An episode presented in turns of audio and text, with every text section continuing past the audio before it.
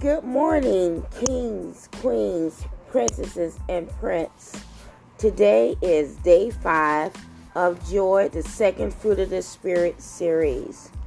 So today I want us to drop the mic on joy, and this time we're going to look at Don't Lose Heart. The scripture that I want to use, I have two scriptures in mind.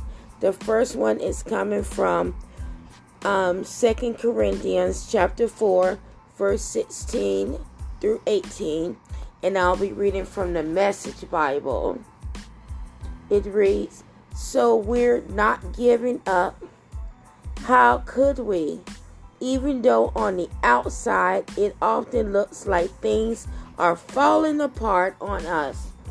On the inside, where God is making new life, not a day goes by without His unfolding grace.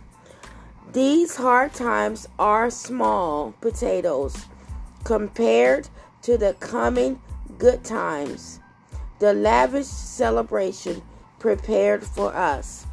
There's far more here that meets the eye. The things we see now are here today, gone tomorrow but the things we can't see will not will last forever. The second scripture I want to read is from the book of Isaiah, chapter 41, verse 10. And I'm reading from the Message Bible again. Don't panic, I'm with you. There is no need to fear, for I'm your God. I'll give you strength I'll help you. I'll hold you steady with a firm grip on you. So, with that said, I want to say to you again don't lose heart, even if you're at the end of your rope. Even if your pain is so bad you can't get out of bed. Even if there's no cure for your disease, there is hope. Remember, we are like athletes training for the greatest event of all the event where Jesus returns and makes all things new, including our pain, our suffering, and our illness ridden bodies. All forms of suffering are the training grounds preparing us for an eternal weight of glory beyond all comparison. To me, that is very exciting.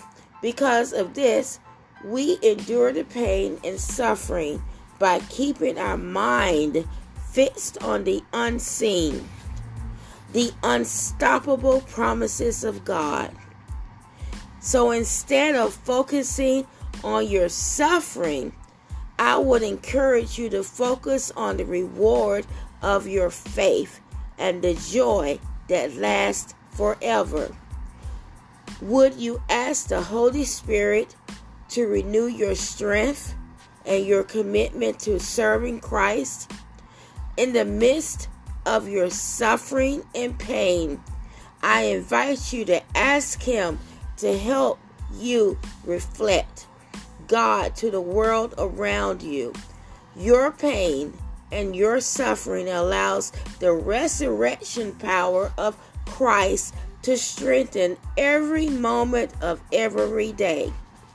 And one last thing I want to leave you with you have been chosen to share the hope of Christ, to show those around you that God is victorious over suffering and that joy can be found even in the midst of pain. So think about this. May enrich your spirit and feed you well.